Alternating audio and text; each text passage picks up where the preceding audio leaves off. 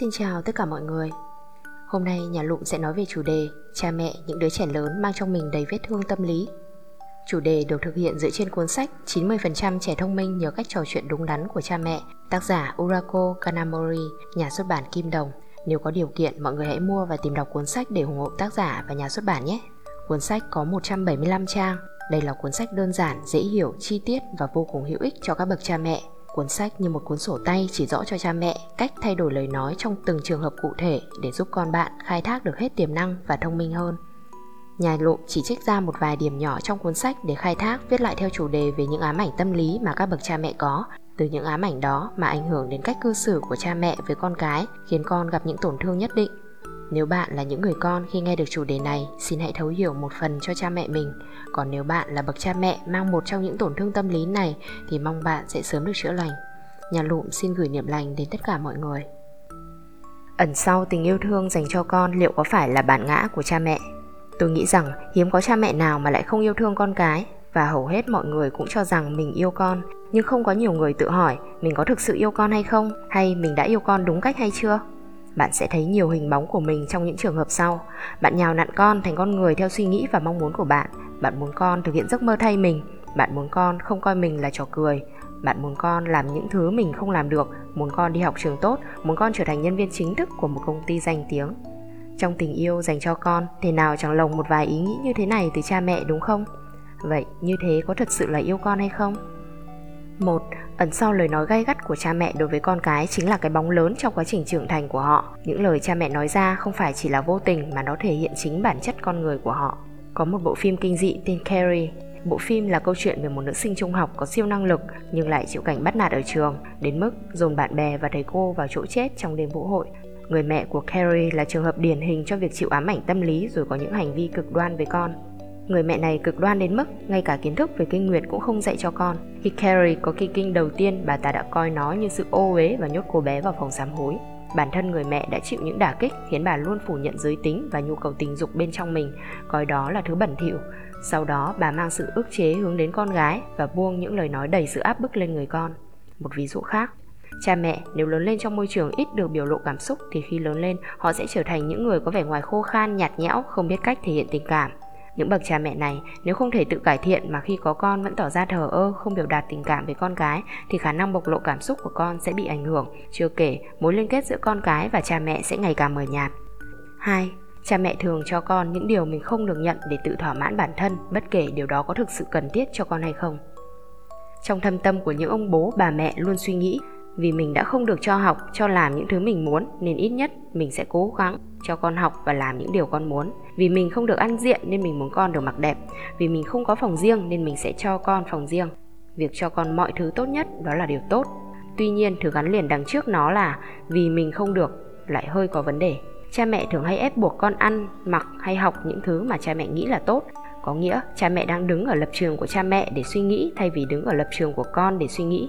Nếu đứng trên lập trường của con mà suy nghĩ thì việc quan tâm của cha mẹ sẽ trở thành chất dinh dưỡng, thành vitamin giúp con phát triển lành mạnh. Nếu là đứng trên lập trường của cha mẹ thì khi đó danh nghĩa là cho con, nhưng thực chất lại là cách mà cha mẹ bù đắp lại những thiếu thốn của bản thân mà tuổi thơ họ đã gặp phải. Trường hợp này, việc quan tâm của cha mẹ lại trở thành liều thuốc độc ảnh hưởng xấu tới con cái. Vậy bạn hãy thử suy nghĩ lại xem liệu việc bạn đang làm cho con có thực sự vì con hay vì thỏa mãn chính bạn. Ví dụ, ngày bé bạn muốn học piano nhưng không có điều kiện hoặc bạn thích con bạn đàn được piano nên ép buộc con phải đi học đàn, trong khi con không hề thích thú với việc này.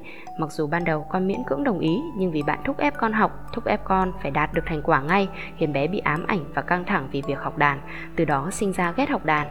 Nếu vẫn tiếp tục, mâu thuẫn và tổn thương của cả con và cha mẹ sẽ ngày càng tăng lên. Trong trường hợp bé vẫn học đàn dưới sự thúc ép từ cha mẹ, có thể khi lớn lên bé sẽ gặp những vấn đề về tâm lý nhất định. 3. Cha mẹ bù đắp những bất mãn từ thuở nhỏ của mình thông qua con cái.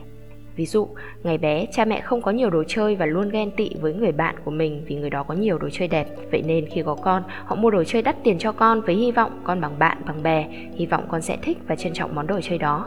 Tuy nhiên, sau một khoảng thời gian, bé không thích chơi nữa. Lúc này cha mẹ có thể nổi điên lên và nói, Hồi bé mẹ chẳng được mua cho một cái gì Mẹ đã cho con mọi thứ Con không thấy biết ơn à Tại sao con lại như thế Mẹ không thể hiểu nổi Trẻ dù bé nhưng nhạy cảm hơn người lớn chúng ta nghĩ. Trong trường hợp này có thể bé sẽ cảm thấy cha mẹ vừa ghen tị lại vừa hận đứa con gái được yêu quý, được mua cho những món đồ mà nó muốn mà lại không biết trân trọng điều đó. Bạn nghĩ rằng tôi đang nói quá ư? Nhưng thật bất ngờ là suy nghĩ này vẫn còn tồn tại. Tuy chúng không thể hiện ra trực tiếp, nhưng trong một khoảnh khắc nào đó, cảm xúc xót thương, sự thiếu thốn của mình sẽ lẫn cảm xúc ghen tị, sự đủ đầy của con sẽ lấn át đi sự tỉnh táo của bạn. 4. Những bậc cha mẹ thiếu sự tự tin vào bản thân vì họ không tự tin vào chính mình nên quy chụp sự bất an và bất mãn lên con cái. Chắc chắn không thiếu những phụ huynh đang nghĩ rằng tôi muốn con vào trường tốt, muốn con thành người giỏi giang, muốn con bằng con nhà người ta, nhưng tôi cũng không hề thiếu sự tự tin vào bản thân. Chính các bạn cũng đã tốt nghiệp những trường hàng đầu và có sự nghiệp tương đối, các bạn thuộc nhóm có thừa sự tự tin, nhưng hãy thử nhìn lại bản thân xem đó có thực sự là tự tin hay không. Tự tin thực sự chỉ được sinh ra từ việc yêu mến tất cả những điểm tốt và điểm xấu của bản thân, tức là chấp nhận và trân trọng mọi thứ của bản thân bạn mong con mình vào được trường tốt, thành tích học tập tốt, có thể là vì bạn không muốn mình có một đứa con kém cỏi hơn người khác, chứ không phải là vì bạn muốn một môi trường học tập tốt cho con hay muốn con học được nhiều điều nhất có thể. Nói đến chuyện học, cha mẹ đừng sử dụng bảng thành tích học tập làm thước đo cho con cái. Nếu bạn đánh giá một con cá thông qua khả năng leo cây thì cả đời nó sẽ chỉ sống với niềm tin rằng nó là một kẻ ngốc nghếch. Các bậc phụ huynh có thực sự tự tin vào mình và con mình hay không? Sự tự tin của các bạn chỉ dựa trên việc so sánh với người khác thôi đúng không? Ví dụ người đó có abc còn tôi thì có xyz những lúc như vậy bạn lấy cơ sở nào để so sánh đánh giá của xã hội hay tiền bạc? Dù là gì đi nữa thì đó cũng chỉ là những thước đo do chúng ta tự vẽ ra, có thể gọi là thước đo xã hội hoặc thước đo đi mượn. Trong lòng những người cân đo bản thân bằng những thước đo này ẩn chứa sự bất an. Nếu không so sánh mình với người khác để biết giá trị bản thân thì họ không thể yên tâm được. Và dù cho có tự tin đi nữa thì họ cũng chỉ tự tin khi đối tượng được so sánh kém hơn mình mà thôi. Nhưng trên đời này có biết bao nhiêu người ưu tú hơn mình? Nếu gặp những người đó, sự tự tin của bạn sẽ biến mất và ngay lập tức bạn cảm thấy bất an ví dụ, trước đây tôi có quen một người phụ nữ rất tuyệt vời, nói cô tuyệt vời như vậy. Nhưng gương mặt cũng không thể nói là xinh đẹp, dáng người cũng không cao, không phải dạng dễ nhìn. Tuy nhiên, cô ấy cứ đến đâu là nơi đấy toát lên được sự dễ chịu, mọi người đều cảm thấy phấn chấn. Làm sao cô ấy có thể tạo ra được nét hấp dẫn như vậy? Sự hấp dẫn nằm ở thước đo của cô. Ví dụ, khi gặp một người phụ nữ xinh đẹp, cô ấy chấp nhận rằng người phụ nữ kia đúng là một người xinh đẹp. Nhưng cô ấy là cô ấy và cô ấy vẫn yêu chính bản thân mình cô cũng tự đánh giá mình là không cao, mũi tẹt nhưng nhỏ nhắn dễ thương. Nghĩ vậy nên mọi người xung quanh cô cũng thấy cô, dù không đẹp nhưng cô là một người có nét hấp dẫn sống động. Ngược lại, những người dù xinh đẹp hơn người khác nhưng lại không có vẻ sinh động, không toát lên được nét hấp dẫn. Những người đó chắc chắn cũng so đo bản thân với những người khác, vì khi gặp người xinh đẹp hơn mình, họ sẽ tự ti, mình chẳng ra sao và thấy ghét bản thân mình hơn đối với con cái cũng vậy, nếu bạn tự tin vào con, có nghĩa bạn chấp nhận cả những điểm mạnh và yếu, những điều được và chưa được ở con. Không lấy thước đo hay so sánh con với những đứa trẻ khác, cùng con phát huy điểm mạnh và cải thiện dần những điểm yếu thay vì thúc ép và buông lời so sánh, trách móc con. Cha mẹ có tự tin vào mình, vào con thì con bạn mới trở thành một người tự tin và phát triển một cách toàn diện được.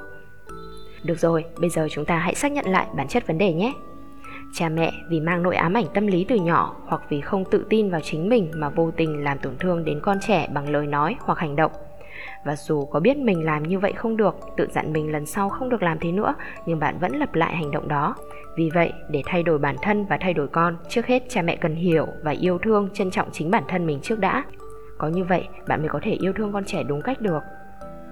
Chủ đề hôm nay đến đây là hết rồi. Xin cảm ơn mọi người đã lắng nghe. Hẹn gặp lại mọi người trong những chủ đề tiếp theo.